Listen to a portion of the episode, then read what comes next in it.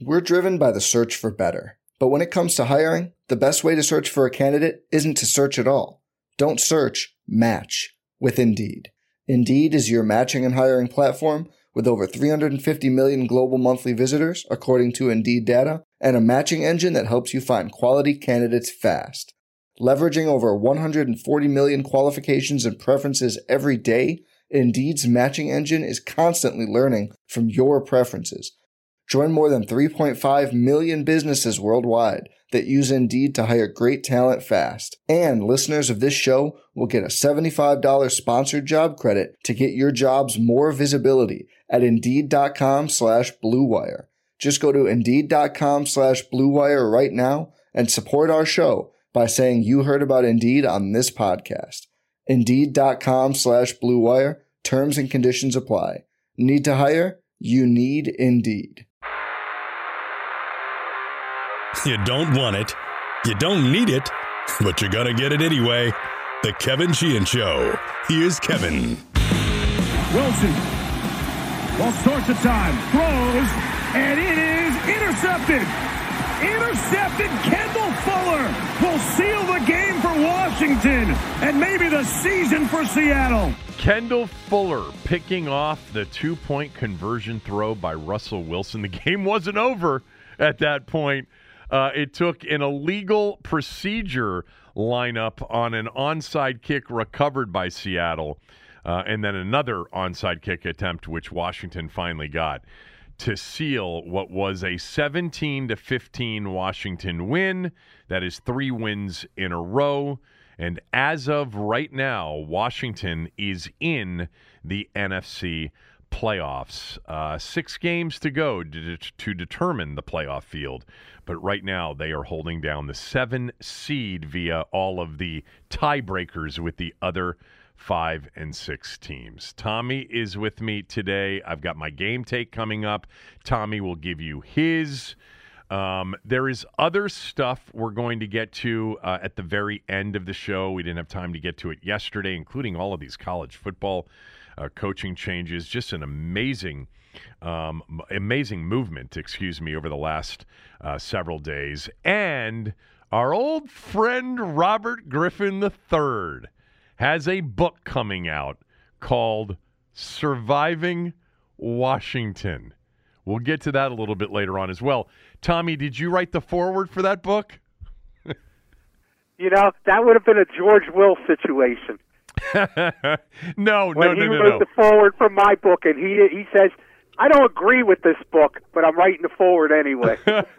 yeah, um, I don't think he's going to be reaching out to many people in the media uh, locally here to write the forward for his book. All right, uh, let's get to the game. Um, wow, I, I am just going to start with this kind of overarching um, thought, and then I want your overarching thoughts from the game as well they dominated the football game last night. It would have been an all time tragic loss had somehow Seattle converted on the two point conversion or recovered the onside kick and gotten into field goal range and kicked some sort of long field goal because Washington deserved this game. They were the superior team start to finish. And the, the only thing that didn't reflect their dominance in this game was the scoreboard. And I and I mentioned um, the opener uh, when they lost to the Chargers 20 to 16, and I said the scoreboard does not reflect how badly Washington was dominated in the game. The Chargers were just the superior team throughout, but there were a couple of flukish plays here and there that led to the score being tight. and Washington actually having a chance to win the game. And I felt the same way last night. I thought Washington was the much better team. Seattle, for the most part, for 58 minutes offensively, was inept with a Hall of Fame quarterback playing at really as bad a level as he can play at, considering the way we've all seen Russell Wilson perform over the years. He's clearly not right health wise. Um, but it just would have been an unbelievable loss. Tommy, I described it on Twitter at the very end of the game. What was, for the most part, and for most of the night, a very easy game to to describe be, became at the very end indescribable with what happened. and there was just so much to the game in the final couple of minutes, but there really wasn't much to it in the first 58. The t- the superior team was winning 17 to 9 and really it felt like it should be 31 to 7 in watching that game. Um, that's my overarching theme. They won the game. They deserved to win the game, but the final score was not reflective of how much they dominated their opponent. Well, the final score was basically, to me, an illustration of a contest of of two teams that at times seemed intent on self destruction. I mean, the only way Washington could lose this game is if they self destructed. And let me just point out, my guy Taylor Heinicke had no hand whatsoever in any of the self destructive moments that put the game at risk. Yeah, He didn't have one hand at all. No, I mean I- I it would was, agree with that. it- you know, so uh, and and I mean, Did you just say my Seattle, guy? Did you say my guy? My guy. He's my guy now. Okay. He's All he's right. my guy now, Yeah, baby. Of course he is. Of course he is. I'm all in. Took you till a I'm couple all of in. wins in a row. Um, He's son number two. I got to give you credit. You jumped in after the second win. You know, you didn't wait until the third win in a row. You jumped in after the second win. All right, go yeah, ahead. I got in. I got in not on the ground floor, but before before it hit the seventh floor at least. yeah, you got So- in after the product had been out there for five years, and you said, "Look what I found." if, if, if you found it, um, I mean, Seattle. You know, uh, they they just totally they, they self destructed. I mean, and they they. I mean, in, in their in their offensive scheme, you know, at one point, and it was like two plays before he did this. I think in the fourth quarter. Uh, I'm watching the game at Quartermasters, by the way, my favorite cigar hangout in Frederick last night. I had a great time there, and uh, I said to the guys watching the game, I said, Russell Wilson has has to start running the ball. He's got to start taking off with the ball because they don't they don't clearly think he can anymore for whatever reason. You know, they're not respecting Russell Wilson, the guy who can take off and run for 20 yards. And two plays later, he did just that. But it was the only time in the game he did that. And I think that's the only thing that might have saved them from what was a pretty good defensive performance for the most part uh, against an inept Seattle offense. Now, I don't know how much that ineptness was caused by the Washington defense. They they they seem to. Uh, I mean, you know, there were not a lot of yards after catch. I mean, but you had your moments where you had the open receivers and things like that. But uh, I mean, it was it was stunning to see Seattle, which for the past what ten, eleven years has been one of the gold standards in the NFL, play so poorly. Yeah, and you know that was one of the storylines going into the game last night. Is you know they were in free fall a bit. They got shut out for the first time during the Russell uh, Wilson, you know Pete Carroll era, seventeen nothing at Lambeau, in Russell Wilson's return game. Um, they got beat last week by your your real guy Colt McCoy. Um, 23 to 13. You know, a, a a Cardinal team that didn't have their starting quarterback, their best receiver, and one of their best running backs. Um, and they lost that game and could only manage 13 points. And coming in at three and seven, you know, I had um, the guy that covers the Seahawks for the Athletic on, and I said, look, to me, the big question is. Are we going to get a desperate Seattle team that, you know, brings that championship heart, you know, to try to resuscitate their season tonight? Or are we going to get a team that's basically mailed it in? And he said, I, think we're going to get a team that, that is done. Now, I don't think they came out and played like they were done. I think they were flying around. I think they were hitting people. I think they were trying. Um, uh, and the bottom line is, if they were really done, they wouldn't have driven the ball 96 yards at the end of the game and had Right, a chance to yeah. tie it. But they are a diminished team right now. Um, and they are a diminished team primarily because Russell Wilson is just not right physically. You know, he can't throw the football um, real well. Uh, that finger clearly is still an issue. Yes. They called it a six to eight week injury when it happened. He came back after three weeks, and a lot of people thought he was rushing it, and clearly he is. I mean, they he missed people by you know seven feet. You know, in terms of overthrowing people, he he missed people who were wide open. That's the one thing defensively that I I probably will be a little bit critical of is you know another quarterback may have made them pay a little bit for some of their coverage issues, um, much more than Seattle did, but. But Washington was the dominant team. I mean, I, am going to get to my game take, and I'm going to go through the things I liked, didn't like, and a few other observations from the game. But I'm going to start with this because this is really incredible. And it goes back, Tommy, to the conversations we were having during the 2018 early portion of the season with Alex Smith when, you know, they started off six and four. I like to say six and four, not six and three, because they were on the verge of losing that Houston game. They were down, you know, 17 to three Yes, or whatever it was. and everybody likes to say six and three. And what they were doing is they were playing that old tried and true formula of running the football, stopping the run, not turning it over, winning field position, winning penalty battles, getting the ball to bounce their way a little bit, you know.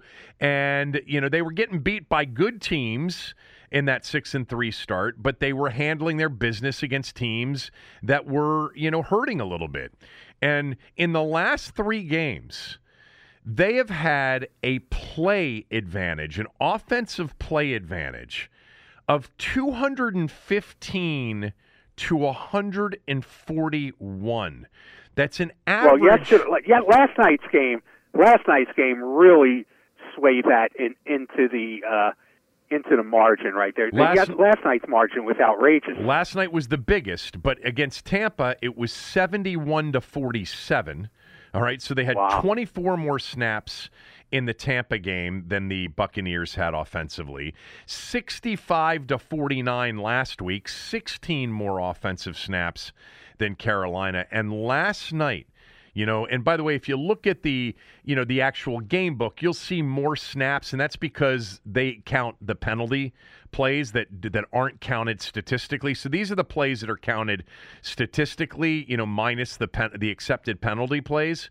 79 offensive snaps to 45 for Seattle. 34 more snaps. They're averaging 25 more snaps than their opponent in the last three games. The time of possession last night was 41 minutes and 40 seconds to 18 minutes and 20 seconds. Some of that had to do with Seattle on offense. There's no doubt about it. They've been they were the worst third down offense coming into this game. They've been awful since Russell Wilson came back and they could not stay on the field last night on third down. Part of it also was Washington's defense and more importantly, the thing that I was confident about yesterday is I really felt like Washington was going to continue to do what they've been doing even in their losses and that was move the football. You know, they've moved the football now for four, five, six, seven weeks in a row. Even during that four game losing skid, they moved the ball against the Chiefs. They moved the ball, not against the, uh, the the Saints as much. They moved the ball against the Chiefs. They moved it against the Packers. They moved it against the Broncos, the Bucs, the Panthers, and the Seahawks. What they have to do is they're going to have to turn that movement into more points. And I Yes, they think, do. and I think they'll have the chance to do that. Last night, obviously, you had points taken off the board because you didn't have a kicker, you know, at the end to kick a field goal. We'll get to that situation um, in a little bit. Um, in the Green Bay game, you didn't score more points because your quarterback, you know, conceded before he got to the goal line um, and did the Lambeau leap anyway. But they've been moving the football, um, but it is really uh, it's it's a tried and true NFL formula for having a chance to win games and to typically winning more games than losing. You know, it's not necessarily a formula without great quarterback play and great explosiveness to win titles and to go five years of averaging 12, 13 wins a year and two to three playoff wins a year necessarily. But it is still a formula that works in the NFL and it keeps you in games and it gives you a chance to win games. And that's what they've been doing here recently. And last night's game of the three was the one that really should not have been close. The game should not have been close. It was way too one sided of a beatdown in every facet of the game, uh, pretty much, for them to be hanging on a two point conversion and an onside kick at the end. Um, but it's the NFL. You know, things things change and and Russell Wilson gave you what Russell Wilson's given you throughout his career, which is a 96 yard drive and a touchdown pass. By the way, last night when it was least expected, when he got sacked on that final drive and the clock's rolling, I'm like, this I mean, there's no way. There's no chance. And then somehow, you know, he completes two balls, including the first one of the night to Metcalf. And then all of a sudden they're knocking on the door and there's still a minute left. It was crazy Yeah. the way the game ended. Um, but uh, here they are, you know, here they are. Three wins in a row, very much in the thick of it, which, by the way, 27 of the 32 NFL teams right now are in the thick of it. You know, that you can't count. Now, I'm not just talking about just mathematical. I'm talking about teams that will look at the standings, like even four and seven teams in the NFC, and say, we're a game out of the final wild card spot. 27 of 32 NFL teams are legitimately in the hunt as we enter December. It's going to be You're a right. wild month of football. And especially for Washington, since uh, since once you get past the Raiders, it's all NFC East. Well, and that brings the whole division into play because of the Dallas situation. They've lost three or four. They've got COVID issues. They've got injury issues. They are, you know, um, this is the kind of thing where, you know, in the off season, when I go ad nauseum, and I'll concede that it probably gets a little bit obnoxious at times over the years, to say that uh, you, you can't, you know, here, by the way, coming from the guy that does the mock schedule, you just can't put stock in these schedules in April, May, June, July, August, even September, because you just don't know. Now, one of the things we focused on in the offseason was you know, don't focus on the schedule, but focus on the quarterbacks that they're lined up to face because it's an all time list. And it's much different than the quarterbacks that they faced last year. But again, Russell Wilson, compromised. You know, Dak Prescott right now, maybe not completely 100%. Um, so things are starting to shake their way a little bit in the schedule as well. You know, they got Cam Newton back in his first game. They got Russell Wilson not 100% in the Seahawks tanking. The Raiders had the big win on Thanksgiving, so it looks a little bit tougher now. And then we'll see what the Cowboys are. But we can't even predict, you know, what the, the division games are going to look like by the time they get there. Um, No, because even if you think you can easily predict division games, you can't. I mean, they're always unpredictable. Always. There have been Good- good so point. many instances where where like the one in thirteen team winds up beating the team going to the playoffs or something like that. You know, it, it ha- well, look- you know, look at the Giants with Washington. yeah, 2007 Uh, and couple years ago. 2011, Yeah. both years. Washington was the last team to Yeah. beat them, both of those years. yeah, I mean, yeah. Yeah, I mean that, that's that's that's hundred percent right. You know, I'm sure every division, I, I think probably every group of fans that root for a team in a certain division that has a real sense of the history of that division, they probably say the same thing. It's like, you know, Except for the AFC East. except for the They don't say AFC that East. in the AFC East. No. No. Um, although there were years there where the Jets played the Patriots better than anybody, even when the Jets weren't super good. But yeah, I That's it's true. um it's the NFL's wacky. It's always wacky, but God, I think there's even um an increased level of unpredictability this year. Like if we were still doing your favorite segment, power rankings, which you're really upset that we didn't do this year on Thursdays during the football season, I mean it would be almost impossible to do a top 5 right now. And by the way, how many times over the last several weeks would it have changed dramatically? You know, I, I, I mean, in the AFC right now, who's the best team? Well, it appears to be New England. They Yes, would, it does. They wouldn't have been in your top 15 a month and a half ago. A month ago. Well, here's what here's what may come into play. Uh, the and we haven't come to that point yet because we're not at the 17th game. I mean, so far a 16 game schedule would still be in play, but uh, I'm wondering if the 17 game schedule. Uh, I guess it doesn't because we're not even at the 17th game yet. It'd be like a 16 game schedule. It seems like what what is What evening the, the playing field. I'm just wondering if the if the extra game this year is con- it will is contributing to the more chaotic uh, results that we see week after week. But that doesn't hold up because they could be playing a 16 game schedule at this point and and they'd be at the same Yeah. place. So Yeah. I mean, so that doesn't. oh, The only thing the That doesn't hold up. the only but thing the it- seventeenth game did is just make the schedule differences a little bit more different than they were for division teams. I mean, one of the things that people never really understood is that you know Dallas, Washington, Philadelphia, and the Giants played the exact same schedule with the exception of two games. That would be it. They would play the same AFC teams. They would play the same division in their conference. Um, and they'd play each other in their two games within the division. And then there were only two out of the 16 games that were different. You know, based on your positioning in the standings the year before, you would face two teams in the other divisions that you weren't playing in its uh, entirety based on their finish. And the third 17th game, the third different game that was added was another AFC game against a team that finished in that spot in the division that you were playing. And for Washington, that meant Buffalo this year because uh, the AFC West is the NFC East matchup, but the AFC East was the additional game. So Washington got Buffalo. So it made their three additional games, which were Buffalo, Green Bay, um, and um, and Seattle, right?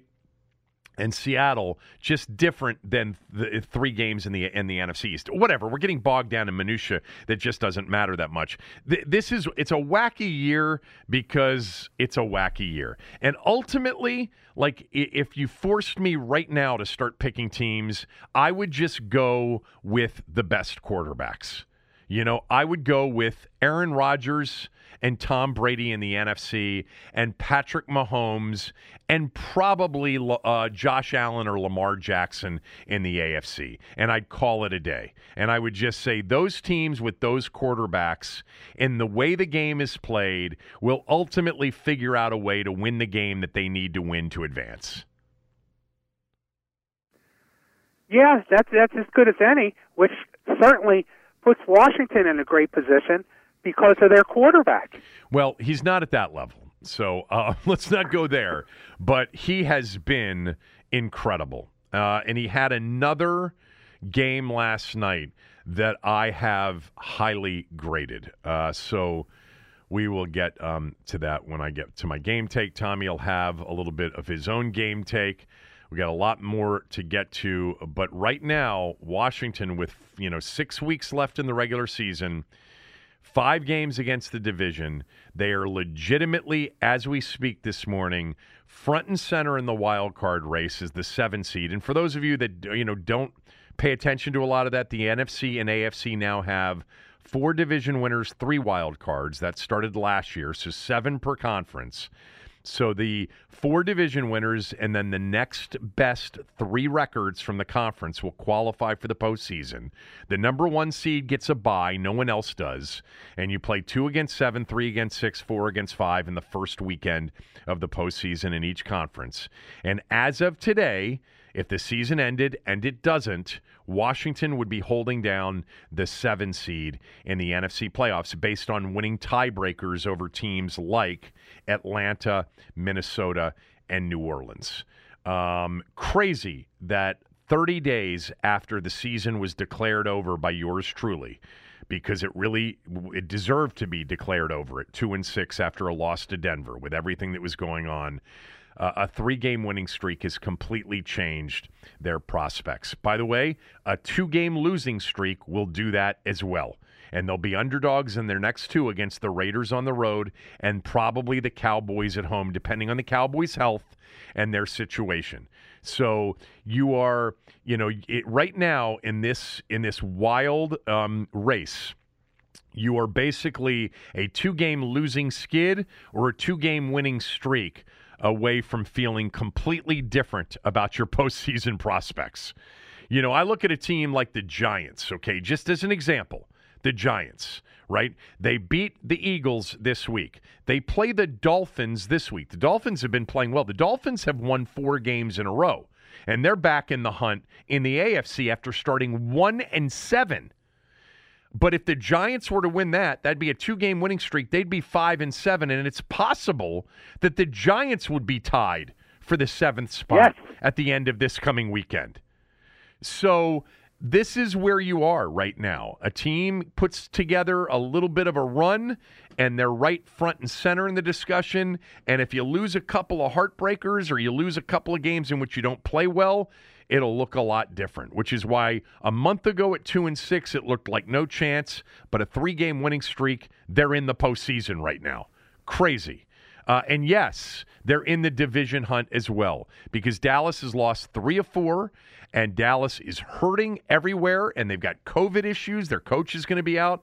This game Thursday night against the Saints, a team that is also struggling, um, is a losable game for the Cowboys. That line opened at five and a half. It's down to four. And the Saints have been terrible recently. They've lost four games in a row, and yet the Cowboys go in there limping into that game without their head coach. That might be a benefit to them. Uh, and it's funny, a result in which the Cowboys lose puts Washington within a game in the loss column in the division. But if the Cowboys win it, it helps them head to head with New Orleans. So either result's going to be a good one for Washington. I'm sure most of you will be will be rooting for a Saints win, as will I, because I just don't think the Saints are very good, and I don't know if they can sustain some sort of winning streak here at the end of the game to get back into the hunt. Anyway, um, crazy times in the NFL. Going to be a hell of a December and early January. Remember, the regular season, Tommy, doesn't end until the second weekend in January now. I know. I know. So we got. I'll we, have. I'll have. I'll have a destined tan by then. we got a. You will have a destined tan. Um, we got a month and a half left in this uh, in this regular season, and all the things that apply will apply. You know, teams that are healthy are going to have a chance. Teams that you know don't get uh, you know caught in a bad weather game on the road. You know, in a game like all these things will come into play. It makes the NFL so great. You know, I didn't mention this on the podcast. You probably saw this that the Raiders Cowboys game on Thanksgiving Day was the highest rated game since 1990 in the regular season on television. Yeah, I did see that. It's amazing. The the NFL is yeah. the, the NFL is single handedly going to keep network TV alive, isn't it? yes, yes, it is. I mean, it's absolutely. There's nothing that gets watched more than the NFL. And man, some of the matchups over the next month and a half with the stakes uh, you know, at this time of year, which is always the highest rated time of the year because of weather, especially on the East Coast and the Midwest, um, it's going to be something else. All right. I'll get to my full fledged game take right after these words from a few of our sponsors. We're driven by the search for better. But when it comes to hiring, the best way to search for a candidate isn't to search at all. Don't search, match with Indeed. Indeed is your matching and hiring platform with over 350 million global monthly visitors, according to Indeed data, and a matching engine that helps you find quality candidates fast. Leveraging over 140 million qualifications and preferences every day, Indeed's matching engine is constantly learning from your preferences. Join more than 3.5 million businesses worldwide that use Indeed to hire great talent fast. And listeners of this show will get a $75 sponsored job credit to get your jobs more visibility at Indeed.com slash BlueWire. Just go to Indeed.com slash BlueWire right now and support our show by saying you heard about Indeed on this podcast. Indeed.com slash BlueWire. Terms and conditions apply. Need to hire? You need Indeed. Pay attention. Here's Kevin's game take. All right, my game take is brought to you today by MyBookie. Everybody's trying to cash in on the next best crypto. But if you want a guaranteed way to double your money, all you need to do is use my promo code KevinDC at MyBookie. It's simple. Sign up at MyBookie, which is at MyBookie.com or MyBookie.ag. Use my promo code KevinDC. And when you sign up, if there's something already written in the promo code section, erase it and write KevinDC. And your first deposit is immediately doubled all the way up to $1,000. How's that for a quick turnaround on your investment? With the NFL play, uh, playoff race heating up and the college bowl season about ready to start, and that is one of my favorite times of the year. Double your firepower at MyBookie to get action on the most important games of the season. Build your own props, create multi game parlays, and take part in a host of MyBookie cash prize contests. The best time of the year to both watch and bet on sports is now. Go to mybookie.ag or mybookie.com, use my promo code KevinDC, and they will double your first deposit all the way up to $1,000. Keep your eyes peeled for more exclusive holiday promotions as well coming soon at mybookie.ag. Bet anything, anytime, anywhere with my bookie. All right, let me get to my game take here with Tommy on the show today. Um, feel free to interrupt whenever you like. Um, I'll start with the things that I liked. I thought the offensive line was great, and I, I think we just haven't given the offensive line enough uh, uh, uh, enough credit this year. I asked Ron Rivera, I think last week it may have been the the week before when I had him on the radio show. I said, "Did you guys have any sense that the offensive line was going to be the surprise that it's been?" And he said, Not really, but I knew that we had some players that were interesting, and I knew that John Matsko would get the most out of him. Uh, John Matsko, their offensive line coach, is an underrated coach on this staff. Given how much change there's been this year on the offensive line, and last night after Schweitzer left the game, they were down to their fourth center of the year. I thought the offensive line was really good. They controlled the line of scrimmage much of the night. There was room to run for Gibson and McKissic. The pass pro was pretty much on on point all night long. Um, I thought, you know, clearly there were some short yardage issues in the second half on third and ones, which we'll get to in a moment.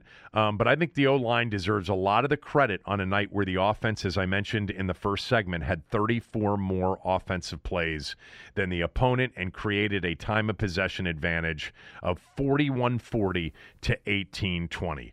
Heinicke was sacked. You know, I. Yeah, go ahead. I, I, I think you're. I think you're 100 percent right the offensive line, for the most part throughout the season, has been a surprise to me. Uh, and uh, considering you have an inexperienced quarterback back there, uh, that that that com- comes into play as very significant. And of all the offensive line, I mean, you know, they brought back Ereck Flowers, uh, which turned out to be a great move.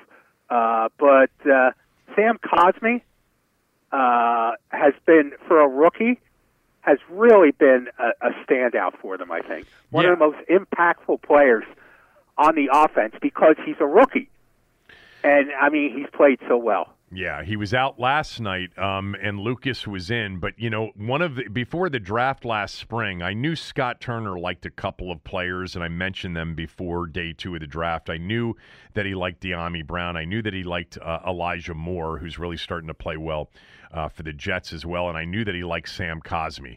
Uh, there was another right tackle um, or two that he had targeted, um, but Cosmi was great. Now, last night, obviously inactive.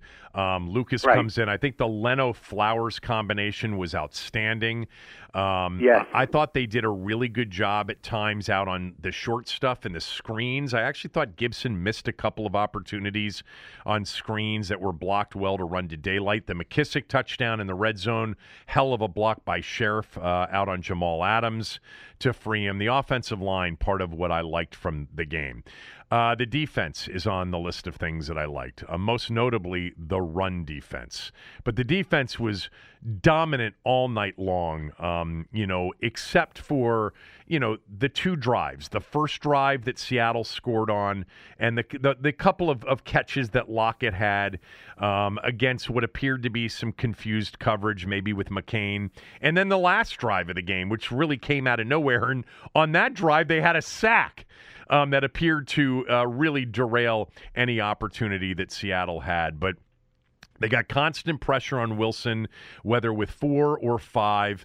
Um, the, you know, Wilson, look, Russell Wilson was terrible last night. There's no other way to say it. Russell Wilson was horrible um, in the game uh, until the very final drive where he made some plays and showed you, you know, sort of that Russell Wilson magic at the end. But uh, they played the worst quarterbacked team they've played all year. I'm not sure there's a close second for them. If you go through the list, I mean, even um, Daniel Jones had a tremendous game against them in week two. Matt Ryan played well. Winston got healthy and played great against them.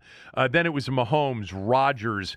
I mean, hell, even Bridgewater had a decent game against Washington as Denver moved the ball all uh, up and down the field against him as well. Cam Newton played well last week, even though he was terrible on Sunday. This was the worst quarterback team um, or, or performance that Washington has faced all year. And I think part of it was defensive related, but part of it wasn't. I mean, Russell Wilson had people wide open at times and missed them. But uh, defensively, how about, you know, 4 of 12 on third down? So now it's 10 of 31 on third down during this three game winning streak after being the worst team on third down defensively in the first eight weeks by a lot. How about the fourth straight opponent that they've held under 300 yards? Now, the offense has a lot to do with that. You know, moving the football and keeping the defense off the field has a lot to do with it. 267 total yards, fourth straight opponent limited to under 300 yards of offense. Um, so th- why? Why are they better now than before? Well, the defense without Young and Sweat have played their best ball of the year. Um, yes, that's unbelievable. Yes, so so I, you know, uh, look, I am not giving up on Chase Young, nor should you. I can tell you, and I've told all of you this before, they were pissed when he didn't show up for OTAs. Really, really pissed. They would never be public with that. He's a captain. He's coming off a defensive rookie of the year. They also probably know that really and truly it wasn't necessarily going to impact his performance the following year. But he was a team captain and he was one of only 90 not to show up. The only one out of 90 players not to show up for one OTA day. It's also real clear that all of the discussion about maturity, discipline, lack thereof, adhering to the scheme, doing your job, was mostly a Chase Young pointed Ron Rivera criticism. A- anyway, uh, look, I, I Chase Young, I think, is going to be a great player. I hope he's going to be a great player because they used the number two pick on him. Um, I also want to be right about Chase Young because I thought what I watched as a college player was a player that was going to have a massive impact as an NFL player. And I think we saw that last year. But I, I don't know that it's just coincidence that you know they've played much better without him. Even if you look at you know the per the, the quarterback performance from last night, um, and you know Cam Newton in his first game, they did beat Brady, and we'll see how they do against Derek Carr and Dak Prescott, who they get twice. Um, real well, quick. what about yeah. what about the the factor of a player like Shaka Toney? Do you know how many snaps Shaka Toney played last night? No. Shaka Toney last night played five defensive snaps in the game. Five. Well, That's you it. Knew, you knew he was on the field every time he was there. Yeah, he made plays. And by the way, he made a play or two in that Tampa game a couple of weeks ago too.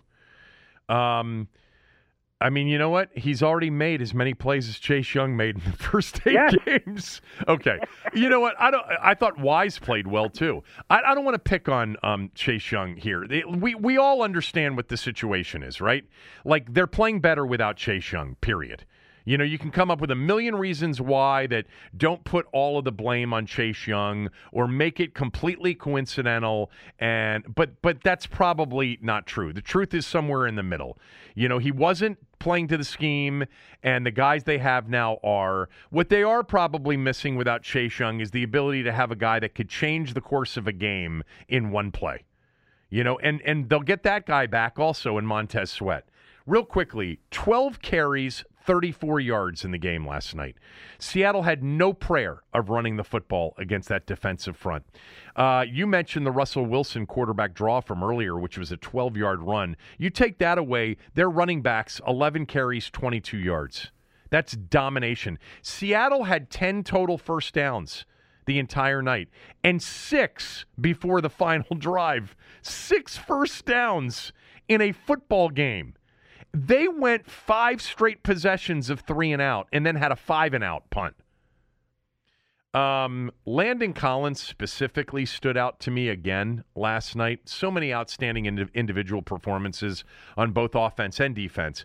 But I wanted to read you this quote from Ron Rivera after the game. I don't know if you saw this. Landon Collins last night, the forced fumble on Alex Collins after the catch was a big play a really big play in the game actually, um, because it was seven to three, and it was following the Heinicke interception, and he hits a big one to Lockett, and then he's got another one to Collins, and now all of a sudden they may be heading to, to, to a fourteen to three lead, which could have totally changed the the the tenor of the game. You know, one of the things about the last three weeks is Washington's been in the lead a bunch, which they hadn't been all yeah. year long. Um, anyway, um, about Landon Collins, Ron Rivera said after the game, quote, he's playing that Buffalo nickel position. You know, uh, he, uh, uh, he, the big nickel position, it's really just a drop down safety. So if you guys would say that once in a while, he'll be happy. you can't you can't call him a linebacker. I love this about Ron. Ron was very firm a month ago or whenever it was, six weeks ago. Uh, Landon Collins is a downhill in the box, you know, linebacker, safety, bu- Buffalo nickel, whatever you want to call it. Well, you know, he thinks he's a safety. Yeah, but he's wrong. This is what he does well, and this is what he's going to do for us. But then at the same time, because Landon doesn't like to be called a linebacker or a Buffalo nickel or a big nickel, um, he wants to be a safety uh, Ron's telling you, hey, call him, you know, a Buffalo nickel, big nickel, drop down safety. Just don't call him a linebacker. I loved I, I loved that quote last night. Landon Collins was good as a blitzer. He was good in the box. Uh, the team tackled well. He tackles exceptionally well, and he had one of the biggest plays of the night, knocking the ball out of Alex Collins' ha- uh, hands after a catch that was headed towards a big gain. Kendall Fuller had multiple big plays in the game, obviously the biggest being the interception on the two point conversion. Cam Curl, I think, once again um, shows you that this guy is a real find and a real player and is going to be a big part of what they're going to do for years to come. The entire defensive front, I thought, played well. You mentioned guys like Toney, I mentioned guys like Wise, but obviously the guys in the middle, John, Daron, and Ioannidis, are just outstanding players. I, I, I'd have to go back and look at this in more detail, but it really seems to me over the last couple of weeks, the defense is focused on John Allen, and he's getting doubled a ton. On the list of things that I liked, Taylor Heinicke. Um, he played another outstanding game with few, if any, legitimate mistakes. Now, that's that's the key to me. In a game like this, the only way Washington was probably going to lose was if they beat themselves. And he, on his on his side of the ball, he never gave them the opportunity to do that. He didn't fumble a snap from center. He didn't get sacked for a 20 yard loss. He never put them in a position with one bad moment. Yeah, and you know the interception was his fault. Okay, the interception, and I, I, mentioned this early in the show this morning, and then I heard Ron's quote uh, on this because Brendan, my producer, played it back for me. But he was late um, on you know that cover two seam throw to Logan Thomas, and he allowed Bobby Wagner to get back into position. Uh, and he's got to be more decisive on a throw like that. And and that's you know th- th- that was the right read, I think, according to Ron. I think that was a tough throw to make personally because it was Wagner, and he was dropping, um, but he hesitated. He threw it late. Um, he also had a throw that was nearly picked on the sideline, which Brian Griese uh, on the broadcast went on for about 20 seconds, and he said, and he's right. He said it's this kind of a throw that you know makes people wonder about Taylor Heinicke. You've got to be able to drive the football from hash to ha- to sideline, you know, on a comeback pattern. It can't be floated out there. He had a couple that floated early too, um, but look, the bottom line is what he does well, he just keeps doing well, which is he is a tremendous athlete with an incredible knack for escaping pressure and playing off schedule. And this has been the obvious thing that I think we've all agreed on when it comes to Taylor Heinicke, regardless of what you think he is in terms of his future. I think we've all agreed he's got gamer in him. You know, he's fearless and he's a high level athlete with a real knack for feeling pressure, ducking it, escaping it, sidestepping it, and creating plays off schedule. And he did it multiple times last night. He managed the game beautifully, as you said, Tommy, by not making killer mistakes, especially when it was clear that they were the superior team and that it was going to be difficult for Seattle to score uh, last night. Um, he didn't take unnecessary chances last night. Uh, I, I, loved everything about it. The, the dude has completed 69 of his last 89 passes, five touchdowns, one pick. Okay, uh, he's playing at a high level. I don't think it was as good of a game as he played last week. I think last week was b- basically flawless, and I gave him an A, and I wanted to give him an A plus, but I wanted to hold the A plus out for a future. I'd give him an A minus in this game. Um, you know, more like the game he played against Tampa, which also just leads me to this as it relates to Taylor Heinicke. He delivers with the game on the line. I mean, he did it in the Tampa 19 play drive. He did it last week in Carolina. And last night, when they got the ball back, you know, 17 to 9, they went on another one of these amazing drives 16 plays, 84 yards, 8 minutes and 37 seconds. He had a second and nine throw to Logan Thomas for 12 yards, a very decisive throw. Um, he, you know, hit uh, McKissic on a check down for six. Uh, he had a. Um, uh, there was a third down conversion, wasn't there, on the final drive? Uh, yeah, the, the, the third the third down throw to uh, DeAndre Carter um, for the the uh, the first down on that final drive. I, am sorry, the fourth down throw. What am I talking about? The fourth and fourth throw when they couldn't when they didn't kick the field goal the first time uh, at the Seattle right. 22. He makes the throw to Carter, which by the way, Logan Thomas nearly stuck his arm up and tipped the ball away.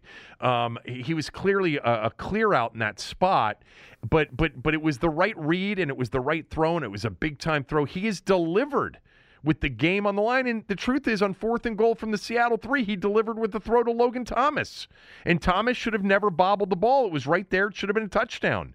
Now, we can debate whether or not you think it should have been overturned. I was kind of surprised that it got overturned. I saw his arm and wrist underneath the ball, but, you know, New York may have had another view. I, I, whatever. They, you know, they have sided more often than not with the call on the field if it's really tough to overturn. They must have seen something in New York that said Logan Thomas let the ball move around too much and didn't have his arm or wrist or, or hand underneath the ball and it hit, and, and, and it hit the ground. But what a throw! by Heinicke on fourth and goal from the three. He's not going to get credit for another touchdown pass, but he basically threw a touchdown pass in that spot. Um, he was outstanding, and he's been outstanding. And that's where I want to leave it for today because we got six games left. This is a continuing audition for him. I will concede this. He's auditioning. Okay? I think I dropped the opportunity for him to audition a month ago or three weeks ago when I declared him an NFL backup. But he is auditioning for the starting job. So you got six games left, a lot of big games too, which will be great to see him in. And one of the things that I'm confident about is I don't think he's going to soil himself in any of these games. I think No. this dude is a big believer in himself, and he may not be Aaron Rodgers or Patrick Mahomes or any of the elite quarterbacks or the top half of the league quarterbacks, but he is going to make plays that give you a chance. That give you a chance to win some of these games and be a 500 kind of a team and get into the postseason, potentially. At least with the way he's playing right now. All right, next up on the list of things that I liked because the list is long. Uh, both running backs were outstanding. McKissic was great. Uh, McKissic has a concussion. Hopefully, he'll be ready for the Raiders game. I've loved McKissic going back to last year. I remember during the offseason, there was some discussion about potentially them not bringing McKissic back, and I was like, I thought he was one of their best players last year. I think he needs more touches. I would actually consider him in some of those short yardage situations with you know uh, you know with a with a true you know three to four wide out you know situation in a spread field. Um, but Gibson's just tremendous, and he didn't fumble. And then lastly, the coaching staff gets a lot of credit in this game. Uh, one of the things I said after the Denver game, I said, look, the rest of this year is about Ron Rivera and how he handles a season that could potentially really get ugly as it has around here many times in the past. I think he's a high quality person. I think te- his team's going to continue to play for him, um, and they have. And more than that, they are playing their best football right now heading into December. And more than that, he's got two coordinators in Del Rio and Scott Turner who know what they're doing. I've been very much an advocate for Scott Turner going back to last year in the face of many of you who have said I'm nuts. And I've said, no, I see a guy that really can scheme up an offense and, and can call plays. And now I will take it a step further. If they continue to have this kind of su- success with a quarterback off the street last year, Scott Turner, not this year, but because of his name and who his father is, Scott Turner is going to be a head coach one day. You're probably right. So, um, If those things if those things occur, uh, if they have a a level of success that's impressive this year, uh, and you know they they do accomplish this with a quarterback that nobody else particularly really wanted. Uh, yeah, his name will. Uh, I mean, not next, not this, not this off season, but it will come up at some point as a head coaching candidate. some of you will be critical of his third down plays. Um, I think that the situation, I don't know, man, handing the ball off to Gibson in third and one seems like a pretty good bet to me. Uh, you know, if you want him to get more creative and, and put Taylor into a read option possibility, I hear you. You want him to throw in third and one in a game that stops the clock and potentially ends up in a bad play against a team that can't score. I think they uh, they were taking the context of the game um, into consideration there. All right, the list of things that I didn't like is very short. Um, the short yardage offense in the second half. I mean, as well as I think Taylor Heinicke played, and as dominant as I think the team was, and as much as they dominated time of possession, et cetera, the bottom line is they went three straight drives, three and outs. And they were three and outs in which they picked up eight to nine yards on the first two plays. And one time out of a first and 15, because there was a false start on Lucas, I think. I think it was Lucas. And Gibson got stuffed.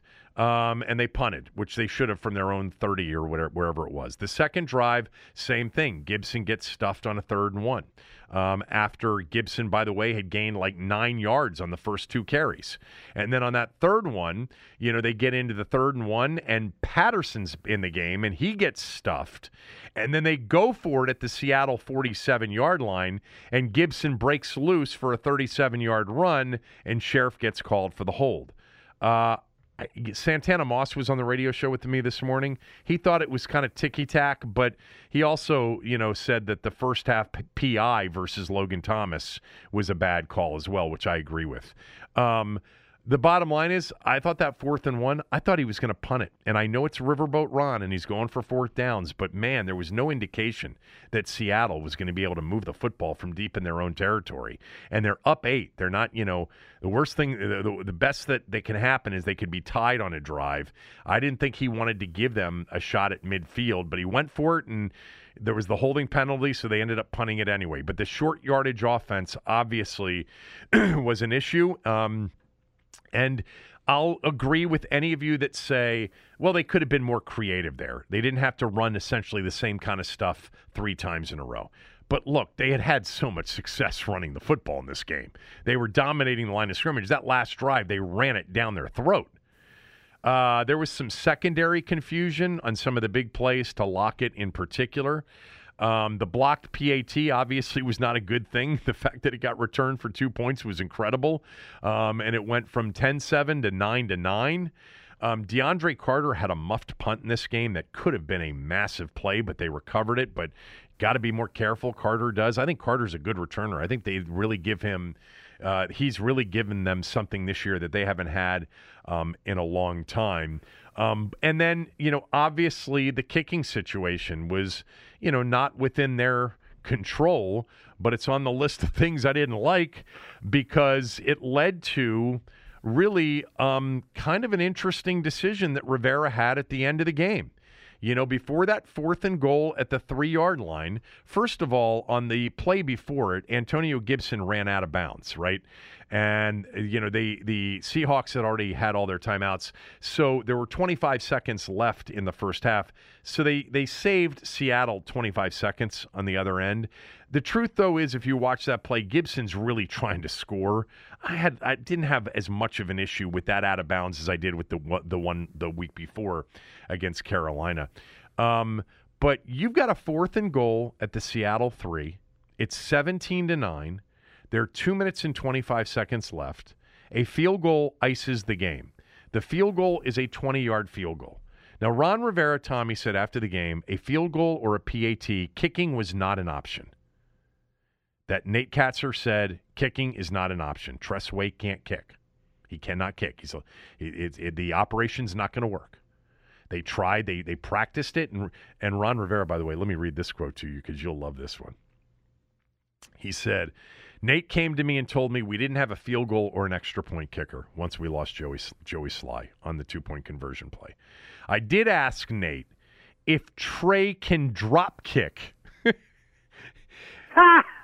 he said, I'm serious. I did ask him. I love that Ron Rivera, uh, when I talked to him two weeks ago about the free kick rule, that he knew exactly what it was and he's used it before. You know, the free kick on a fair catch where you can kick a field goal uh, without, you know, a rush.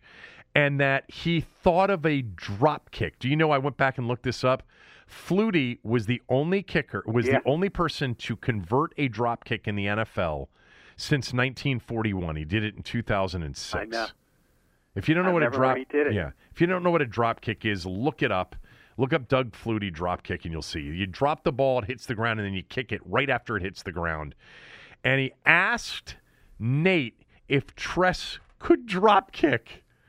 Um, now, to me, the fact that they did not have a contingency plan to their kicker being injured is on them.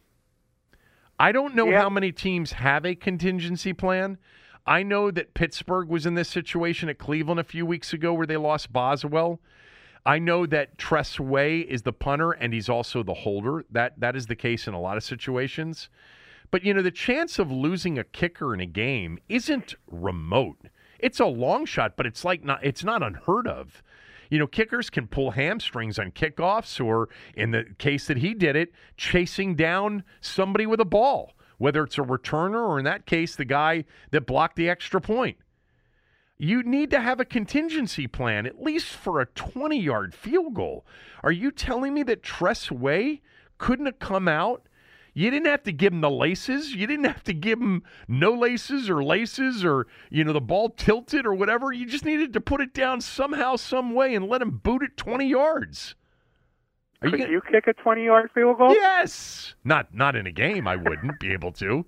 No. I, would be. I, I, but you know, remember when we would do the events out at the um, bubble in Ashburn, the yeah, 980. Absolutely. You know, it was the Zabe thing that we did. You know, Zabe. Yeah, can, it was the uh, it was the 980 combine. Zabe can really kick. It's one of his favorite things I know to he do. Can. But we were out there one of those That's years. why he built a football field out at his property. Zabe kicked like so a. So he could kick field goals. No, no, no shit. In one of those days where we did the 980 whatever, you know, the the uh, the Indy tri- uh, The combine. the Indy combine, the 980 combine. He kicked a 45 yard field goal, not against a rush, not in a game, but he kicked a 45 yard field goal. He's 50 whatever years old. I kicked one from 35. Um, Zabe's, uh, by the way, straight on. Uh, I kicked one, and Nick Ashooh kicked one. I think Ashew may have kicked one from like 40. And I got one just barely over the crossbar from like 35. now, let me just say, it it takes everything, but the 20 yarder, look, if you are, you know, if if you're halfway athletic, you, if you went out to your high school field and you took a couple of practice things and you put it on a tee or had you know your son or daughter hold it for you, you'd probably be able to get four out of ten through. Tress Way's got to be able to make a 20 yard field goal. Now, somebody said, well, he's a left footer. They, they didn't have a holder for a left footer. Well, they didn't find out before last night that he was a left footer. Well, why couldn't you have a contingency plan for at least a short field goal at the end of the game if you lose your kicker? What if that field goal you know, was I'm to win the game? They didn't. They didn't have an offensive or a defensive lineman go to Ron and one of those guys say, "I can kick it." right. I used I used to kick in high school. I can kick like a Deacon Jones Deacon situation. Jones did it, yeah. I can kick it. Yeah. It's like it's like the center. You know, the point guard goes out and the center comes to the coach. I can play point guard. Um, Yes. Yeah, I, uh, I, I, I understand that he's saying it wasn't an option. We had to go for it. But my God, you know, if they had tied the game 17 17 and somehow lost that game, or if they had converted the onside kick and gotten a field goal and lost 18 to 17, I mean, to be honest with you, I'd be killing them right now for not having a contingency plan. You got it. Maybe they're not the only team. I don't know. Maybe it's true that there isn't contingency plans for losing a kicker in a game, but there should be. A punter is capable of kicking a field goal. They put up the numbers, by the way, on Tress Way at Oklahoma. He was 11 11, 11 for 11 on PATs and 1 for 6 on field goals. But the 20 yarder is a college PAT. Yes. Yeah. And Anyway, it sounds like he didn't want any. uh, It sound, you know, the the. You're right. They should have been better prepared for this at some point. I think I think so. You remember, you remember uh, Steve Cox. Steve Cox was their punter, but he was also their long field goal kicker. Yeah. Yeah, and, te- and teams have had that over the years. Some teams have it even now. I've seen that recently. Um, colleges definitely have it, but colleges don't have roster limits. So, you know, you've got multiple kickers, you know, that are out there. Right. So you don't have that issue. But yeah, I don't um I, don't get it. I, I it's Well, you know one of the things I'm It gonna ask for it didn't. And by the way, when they didn't kick the field goal in the moment, I'm like, they're probably going to score a touchdown here. And even if they don't, there's no chance that they're going to drive it 97 yards, you know? Um, but they did, and they had a two point conversion to tie the game. And I don't know. I'm going to ask Rivera this uh, this week when I have him on the radio show. I'm just going to say, I mean, shouldn't you have a contingency plan? because it's not again it's really not a long it's not like super long odds of losing a punter or a kicker in a game they're involved in a football game there are plays that don't go as scheduled and they end up doing more than you really want them to do and usually by the way when a kicker does more than just kick they get hurt it seems like it always happens right i mean Yeah. If they're not just punting or just kicking, if they got to chase down somebody or make a tackle, or uh, it just seems they get hurt. I I, I don't know. Um, maybe I am over uh, emphasizing that. Um, there were just a couple of other quick observations from the game. I thought Terry McLaurin should have had that bomb that Taylor threw to him. I thought that was a catchable ball early in the game, and I'm surprised that Terry didn't make a better play um, on that particular ball. Um, the uh, the interception by Jamal Adams on what wasn't a good throw by Heinicke and and Rivera um, uh, confirmed that um, that it, it was late and it it was just it was definitely that in the one out pattern that he threw that nearly got picked or got broken up uh, by um, by number 23. Uh, I I thought in the moment that Logan Thomas was a defenseless receiver when he got hit.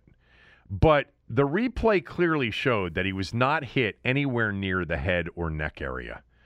And so I don't know. I, I kind of feel like we see that get called a lot on the interception, Tommy, I'm talking about when Logan Thomas Right. clearly got hit as a receiver who was not expecting um, to get hit. Um, but uh, they didn't call that. Uh, hold on. I had something else on my.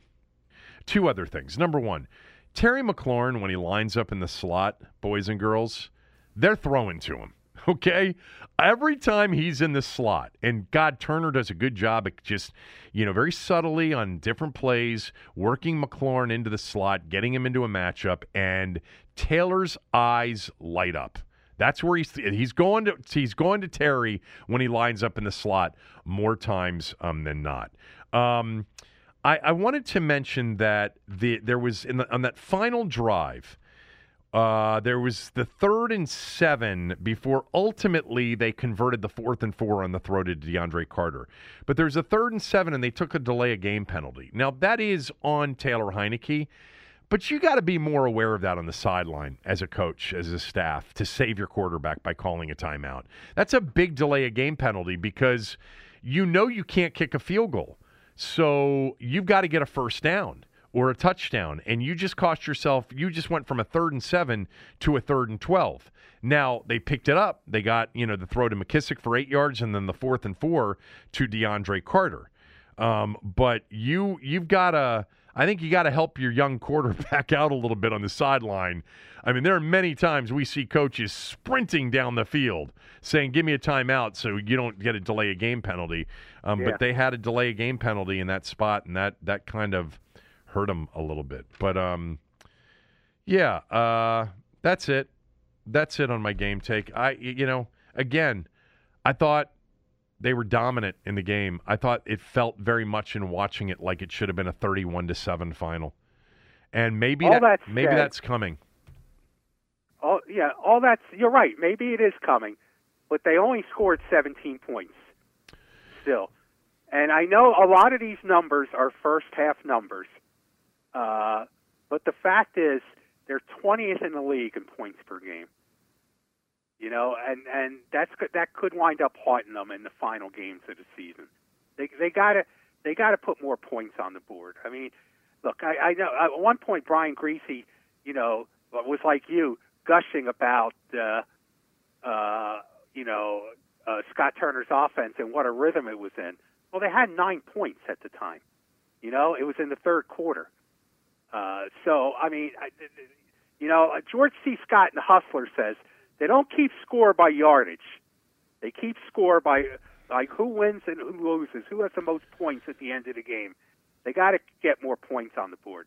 Yeah, but if you have your choice of scoring few points and not moving the ball versus scoring few points and moving the football, you'll take scoring few points and moving the football because moving the football will eventually, more likely than not, give the uh, give you the opportunity to score more points. Look, there's a lot of context to it. I mean, they didn't have a field goal kicker last night, so they should have scored 20. You know, if you kicked the field goal at the end, um, they also had an extra point block, so it really should have been, you know, uh, well, they made the two point conversion anyway. By the way, that two point conversion that they made after the McKissic touchdown that made it 17 to nine.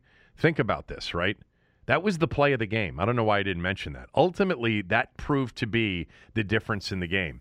Um, they had not made a two-point conversion in their last in their previous 12 tries, which was an NFL record. Right. I knew I knew nothing about that until they put that up there.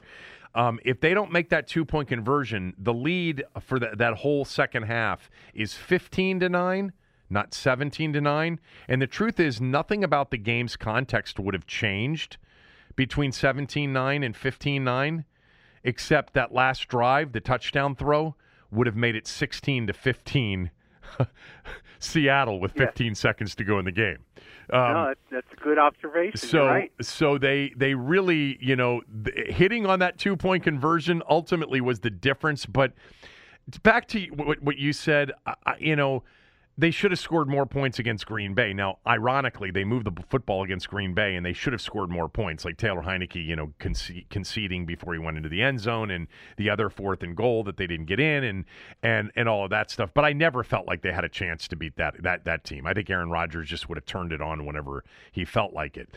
Um, the uh, the but the but the last two games they were averaging 28 points a game. You know, they scored 29 against Tampa, they scored 27 against Carolina. And, Right. you know, th- they're shortening these games too. Now, the game ended up being a longer game because it got crazy at the end in terms of the time. But that first half, until the penalty flag started flying at the end of the half, was on pace for like two hours and 10 minutes, you know. Um, but you're right. Like, you can't continue to move the football like they've been moving the football at will and come away with 10 against Green Bay, 10 against Denver, 13 against the Chiefs and, and 17 against Seattle and hope to, you know, win enough games to be playing in late January instead of just mid-January when the regular season ends. But I do really agree with Griese. They are in a rhythm right now, and they've got some playmakers. And Curtis Samuel was back last night, and Logan Thomas was back last night. And by the way, Samuel, you can see the explosiveness that he has. Um, you know, I hope they don't lose McKissic for for a game or two. They really could use him. Um, they are going to lose their kicker, by the way. I don't think we mentioned this, but Joey Slye is officially out for three weeks. Ron Rivera announced that this morning um, on local radio on 1067 The Fan on the Junkie Show. um, uh, so they're going to have to go find another kicker before the game in Vegas on Sunday. I do not think it'll be Chris Blewitt. I, d- I don't think it's No. going to be Blewitt. Um, but uh, yeah, I mean, you know, it's it's. I feel like that's one of those age-old NFL, you know, arguments. You know, don't tell me about them moving the football. How what are what are they averaging in points? And I think sometimes that's really true. Like if you're just a terrible red zone team, um, but Washington's missed field goals. Remember, in the Green Bay game, they missed two they had two field goals blocked. You know, after moving Yeah. you know the football the way they did, they had a quarterback that conceded before he went in on a fourth down. So right there, that's an you know that's another th- you know that's another 13 points. So they've had opportunities. If they keep doing what they're doing, they're going to put up points. They're going to put up points. I think the challenge moving forward is can the defense sustain the level they've been at for three games? Because, you know, again, last night they didn't face a very good offense. They really didn't. Um, and uh, they played. They faced a quarterback that wasn't great. Last week, you know, I thought Cam played well. I don't want to take anything away from him. I think he played well in his first game back. He was terrible on Sunday in his second game. But they get Derek Carr and they get Dak Prescott the next two weeks, and then they get a mobile dual threat quarterback, which other than Cam, they really haven't faced this year except it's since Daniel Jones. You know, and Jones carved them up. So um, we'll see. We'll see. I, I, I, I hope the defense continues to play at this level. I have a lot of confidence that up front they're going to keep playing at a, at a really high level. And I have confidence that the offense is going to move the football in some of these games. You know, hopefully they'll make it pay off. All right. Uh, what else do you have on the game? Because we got a couple of other things to finish up the show on. I got nothing else on the game. All right. Uh, by the way, they're two and a half point underdogs against the Raiders Sunday in Vegas. And my guess is that the public action will be kind of split, but maybe on the Raiders after what the Raiders did on Thanksgiving. But I think people watched last night and were probably impressed with Washington to a certain Yeah. degree. Uh, all right. Uh, more uh, to finish up the show next after these words from a few of our sponsors.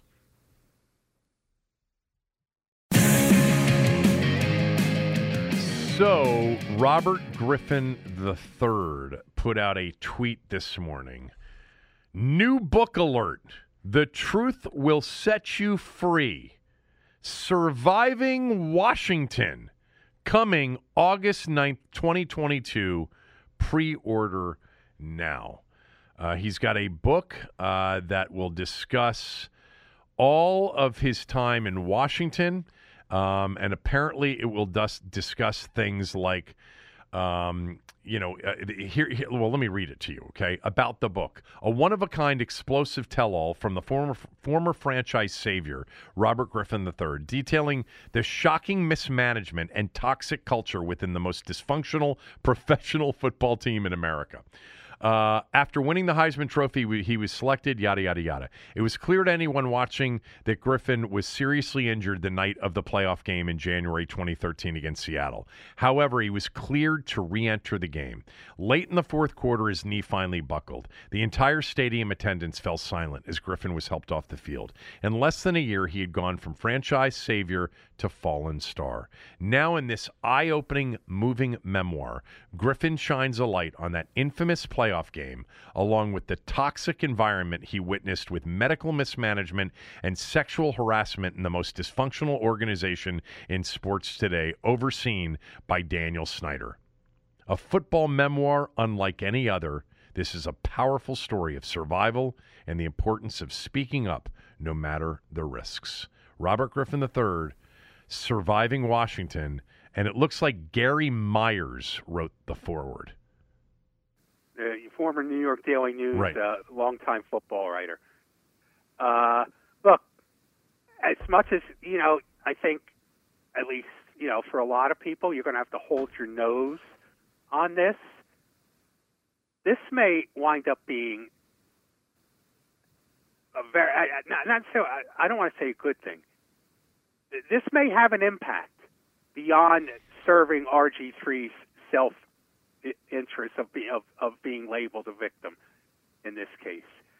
Uh, I mean, if, if you're of the school of thought uh, that uh, any shame and embarrassment that can come to the organization while Dan Snyder is the owner off the football field uh, that will contribute, hopefully, possibly, slimly, to his demise as the owner of the football team is a good thing. What do you think he would say in the book that could lead to the demise of Dan Snyder's ownership of the football team? Oh, I have no idea. And like I said, it's slim. It's a slim. That's a, that's a slim hope, you know.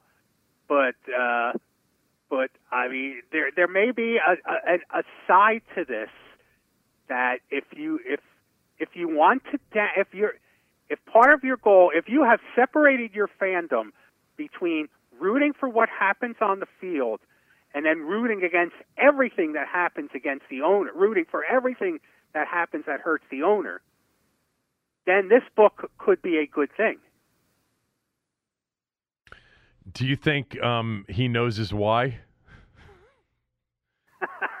Do you? oh, think, I think he's known his why forever.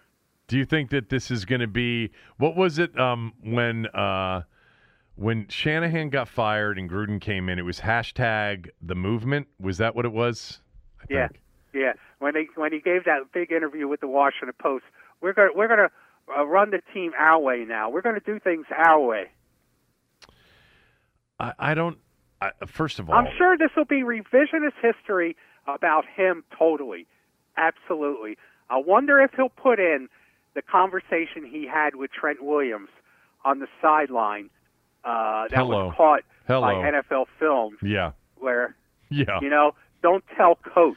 Yeah. Um, that's you know, that's, yeah, I'm hurt, but don't tell coach. I mean, do you think that's one of those things where he says uh, how the whole thing unfolded in the Seattle game?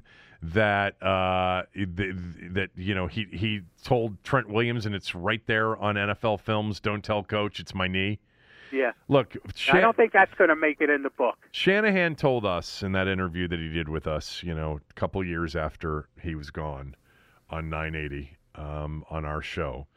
One of the things he told us uh, on that interview is that as it related to the Seattle game, because remember we went through it meticulously, every every detail of it, and he said that he was ready to start Kirk Cousins in the second half, that he was not going to put uh, Griffin back out there, but Griffin and Dr. Andrews came out of like a closet or some room in the locker room and said he was good to go and said Robert said the issue wasn't the knee it was the brace and we had to just we had to reset the brace that the brace was bothering him that it wasn't the knee um, Griffin didn't want to come out of that game Um, you know, you can only uh, look. There are two sides to every story. I understand that. Okay, I've heard the Mike side many, many times.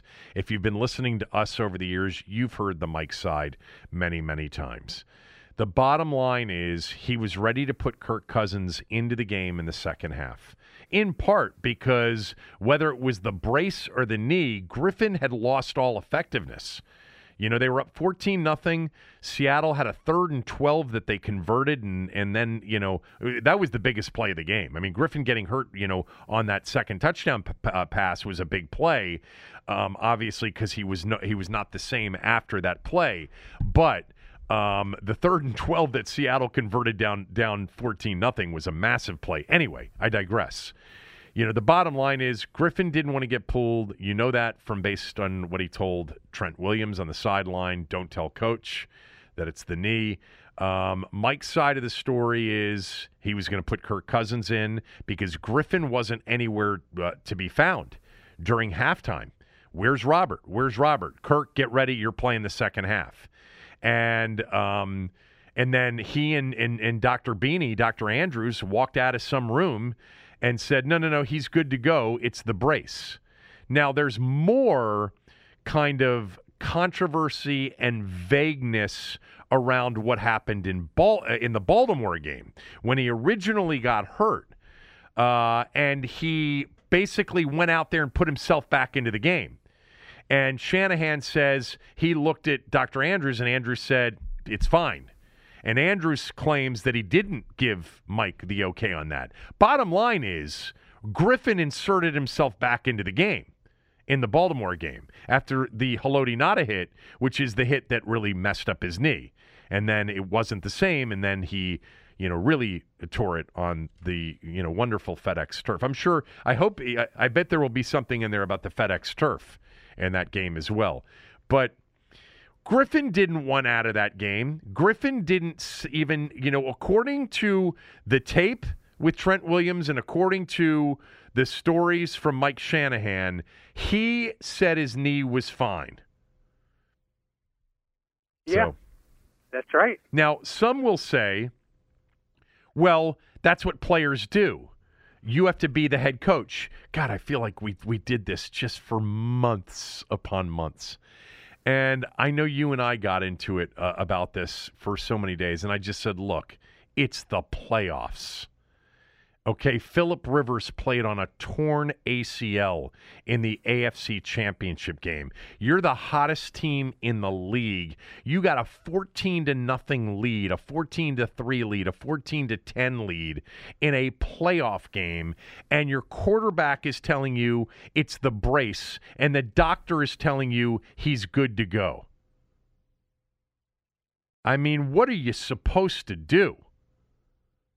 You could pull them for yeah, performance. I, I, I mean, look, I mean that'll be legislated, but I'm I'm much more interested in the uh, in in the stuff that makes the owner, his friend, Dan Snyder, look bad in this situation. Well, I mean, really ironic, right? The one person more than any other in the organization that had Griffin's back, you know, in a majorly, I don't know, I, I hate. I, I hate the, the, the, the, term that I've used before, but I'm going to use it because it's the only one that's applicable. The owner's a jock sniffer, and he's been a jock sniffer his entire, you know, ownership life of this football team. He has saddled himself up to young star players that are half his age and had just relationships that really undermined coaching staffs, plural.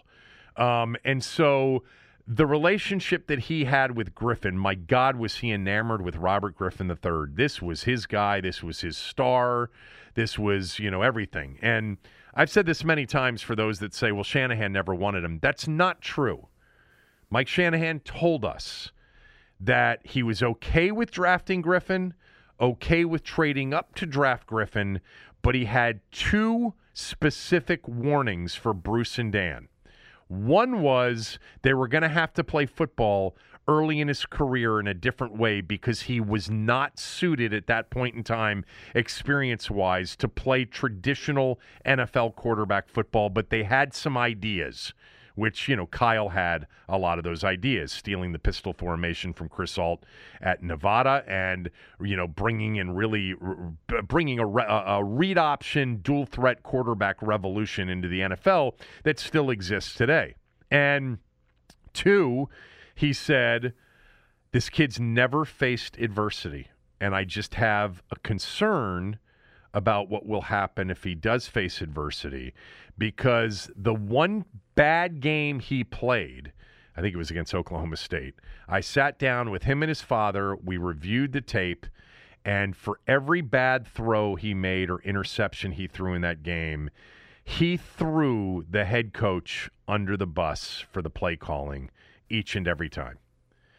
I was very concerned about that, about how he would handle adversity. I was concerned that we weren't going to be, be, be able to, you know, drop him back traditional NFL style, but we had some ideas. And then Mike, of course, has said many times, if they knew the salary cap penalty was coming, they would have never made the trade. Right. But people right. who say that Mike was dead set against tra- uh, drafting Robert Griffin III, that's not true. And Mike told us that. No, Mike's told me that before. He didn't he didn't go to Bruce and Dan and say, "I want this guy." Nope. That's what he didn't do. No, he wanted Andrew Luck. No. He, he, he certainly would have preferred Andrew Luck, but they knew at that point Andrew Luck wasn't going to be a possibility. Right. He was going to be. He was going to the Colts. And and look, yeah. what you just said is Bruce and Dan and Dan in particular being all ginned up about this kid and about the possibilities and the, them looking at the head coach and saying, "What do you think?" and him saying, "These are my concerns." But if this is, but you know, Mike said, look, we didn't have a quarterback. We didn't have an answer at quarterback. And the kid had a boatload of possibilities and talent. And there was a lot intriguing about him. And he was, you know, a, a huge personality with, you know, the charisma and everything else. But man, the ownership uh, relationship with that player, the owner's relationship with that player, sabotaged completely the 2013 season and then sabotaged the future of the organization when he picked yeah. the 22 year old self absorbed, delusional quarterback over a staff that included three future playoff head coaches. You know, maybe the congressional committee could should, should call Robert Griffin III to testify. Look, there's some things there that I guarantee you Griffin's got, and I bet you there's some things there that they probably have on Griffin too. Look, all of these players and all of the people that have come through this organization and worked for these people um, have a lot of stories. You know, there's there's a you know this is the problem. I mean, they they have a lot on him. They know he's a bad guy. They know he's a terrible owner but they don't have enough apparently, or they're not willing to go to that. Maybe you're right. Maybe this book will shed some light on a situation that you know. I, I, think it's interesting. The guy, the one guy that had his back more than anybody else was the owner. You know, um, yeah. the owner sent him into that meeting with with Mike and Kyle and Matt LaFleur uh, to tell him about the 21 plays he wanted stricken from the playbook. Uh, or whatever it was. I'm forgetting now. Um, and uh, he had his back, and he picked him, and he sent the coach that he didn't want any more packing with all of the other coaches uh, that were a part of that staff, all of whom would have been better for his career than the ones he eventually had. Which, by the way, um, is he going to also write a book about surviving Cleveland and surviving Baltimore? Because he wasn't very good in any of those places either. No, he wasn't. What did you think about Max Scherzer? Well, I mean, if, if you're a Nats fan, it, it's it's going to be so hard to have to see this guy uh, so much now in in the National League East playing for for the Mets. I mean, he took look, you know, he took a ridiculous amount of money, the most money uh, I think per season of any player in history, and all of it is up front. None of it's deferred. you know, mm-hmm. he's making that money every uh, each of those three years. By the way, he has he reportedly has an opt out after two years, like when he's 39 or something like that. But uh, you know, it it's it, it it could illustrate what a difficult time Nats fans are going to be in for for the next couple of years. Uh, you know, uh, I mean, there's going to be you know they're they're on the verge of a lockout. probably starting uh, Wednesday tomorrow. Uh, everybody's spending money. All these teams are spending money left and right before you know the hammer comes down on the lockout, except your team, the Nationals. Uh, your starting catcher, Yan Gomes, has signed a two-year, $13 million deal with the Cubs. So uh, it, it, it could be tough times there on South Capitol Street. Uh, Mike Rizzo is going to earn his money this off season. There, there'll be deals to be had once this labor uh, stoppage, whenever it starts, is over, and the smart, opportune general managers will make hay with that. And uh, you know, he could put together a team that, if healthy, could be competitive. A lot of that has to do with Stephen Strasburg, whose health status remains up in the air as to whether or not he'll be ready to start the season. But uh, right now, it looks like tough times on South Capitol Street. Do you think that the Lerners were interested in paying big money for Scherzer or not? No. Okay. No. Again, the time you, to have because remember you the you, time to have paid. Go ahead. You did say to me, I don't know how long ago, that you thought there was a chance he was going to be pitching in Washington next year. Well, I, I was told that Max would he'd be open to coming back to Washington. He liked it in Washington. Okay. But you know, I mean, whatever money they were going to offer him wouldn't even have been in the ballpark as to what the Mets paid him. And uh, you know, he's been, he's a, very active in the union. Uh, he's one of the union leaders for the Players Association. And the Players Association always preaches take the money because the if you're the more money you take, you know the the whole rising tide lifts all boats kind of thing. Right. You know, as, as the highest salary goes up, the lowest salary goes up. That's the theory, at, at least. So, so he was always going to take, especially that significant amount of money. But uh, he liked Washington. I think what they would have had to do, if they, if they were com- interested and competitive, was sell him that they were going to be competitive. Right. Sell him on what their plan was going to be. I don't think it ever got to any of that. Um, just lastly, before we leave for the day, these college football coaches, um, this carousel is as fascinating as any in recent memory. Lincoln Riley, you know, leaving Oklahoma to take the USC job. By the way, the the contract details, or at least what's been reported, you know, 110 million over 10 years. USC's buying both of his homes in Norman for $500,000 over the ask, each one of them. So he makes a million dollars and essentially a bonus there. They're purchasing a $6 million home in LA for him. He's got unlimited use of a private jet for his family, 24 hours a day, seven days a week. Um, th- that That's amazing to me. Uh, Brian Kelly leaving Notre Dame for LSU so when did LSU become a bigger job than the Notre Dame job? When did any job become a bigger deal um, and a bigger job than the Notre Dame job? Well, you know, it's been that way for a while. That's the truth of the matter. But for people of a certain age, it's like he's coaching at Notre Dame.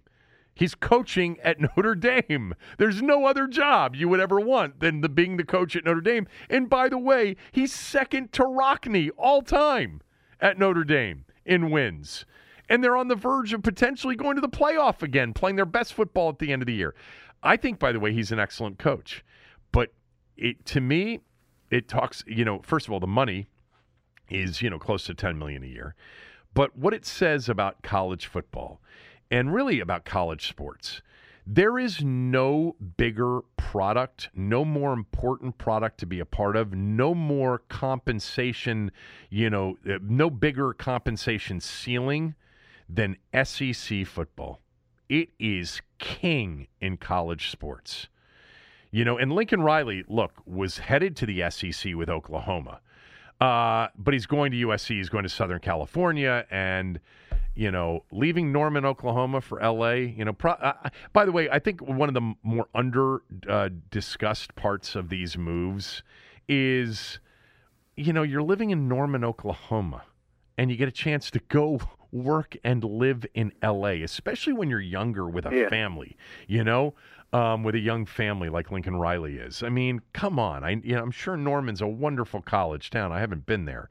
Um, but, you know, Brian Kelly going from South Bend to, to Baton Rouge, I mean, Brian Kelly leaving Notre Dame, it's crazy. Um, I, uh, by the way, Virginia Tech for for you Hokie fans who um, who listen to the show, uh, they did make their hire. It's Brent Pry, the DC, the defensive coordinator from Penn State. That's who they hire to be the next coach at Virginia Tech to replace Justin Fuente. Um, but now we've got the Oklahoma job, you know, and the Notre Dame job, and probably the Cincinnati job because it'll probably probably be Luke Fickell to take the Notre Dame job. Not that that's as big of a job, but fascinating times in college football, man, and the money is insane, insane. What these guys are getting. By the way, the Notre Dame I mean, job. these are these are these are colleges. You know, I mean, it really, everyone loses track of what these institutions are. You know, I mean, and to, to be paying this amount of money is is obscene, it's unbelievable. especially in the SEC, where most of the schools are, and I've brought this up time after time, are located in some of the poorest states in the country. Right? I mean, Jesus, it's just it's it's it's like like a Charles Dickens story. It's unbelievable. I um, yeah, I I I, I- hear you. I mean, it's it's true. It's um, but at the same time, we know the the money that gets generated when these programs win. I know. You know, it pays off. I know. and and and there's a pun- there was a story I, I think we we talked about this together about all the dead money in college football uh, and college basketball all the contracts that are still being paid for with coaches who are no longer coaching at those universities. And I mean you've got so much of it especially in the SEC and the Big 12 in college football. Um, but you know the LSU job uh, and the Notre Dame job and the Oklahoma jobs you know, I'm sorry, the Notre Dame job and the Oklahoma job now are the two that are available. It was the LSU and the USC and the Florida jobs that were available. Now you got it's just Notre Dame and Oklahoma. There was a time in my life, Tommy, where like the Notre Dame job, if it were available, it was a massive story and the biggest story in college sports. Who's going to be the coach at Notre Dame? It's not anymore because a very successful coach left to go to Baton Rouge, which is phenomenal And win it for, for in terms of a a college football championship Yeah, and win a national title like the three coaches before him have who coached there. yeah. I guess that's it. Money's pretty good too. Ten years, ninety-five million dollars. Um, okay, we done for the day. I think so, boss. All right, big win uh, for Washington. Three wins in a row. Uh, it sets up for a December that matters. And with an accompanying, Tommy, quarterback controversy. I mean, that is 777 on the slot machine or whatever the uh, big money is. I don't play the slots. Uh, but anyway, um, yeah, December games that matter and a quarterback ongoing discussion slash controversy. All right. Uh, thanks. All right, I'll see you. All right, we're done. I'm back tomorrow.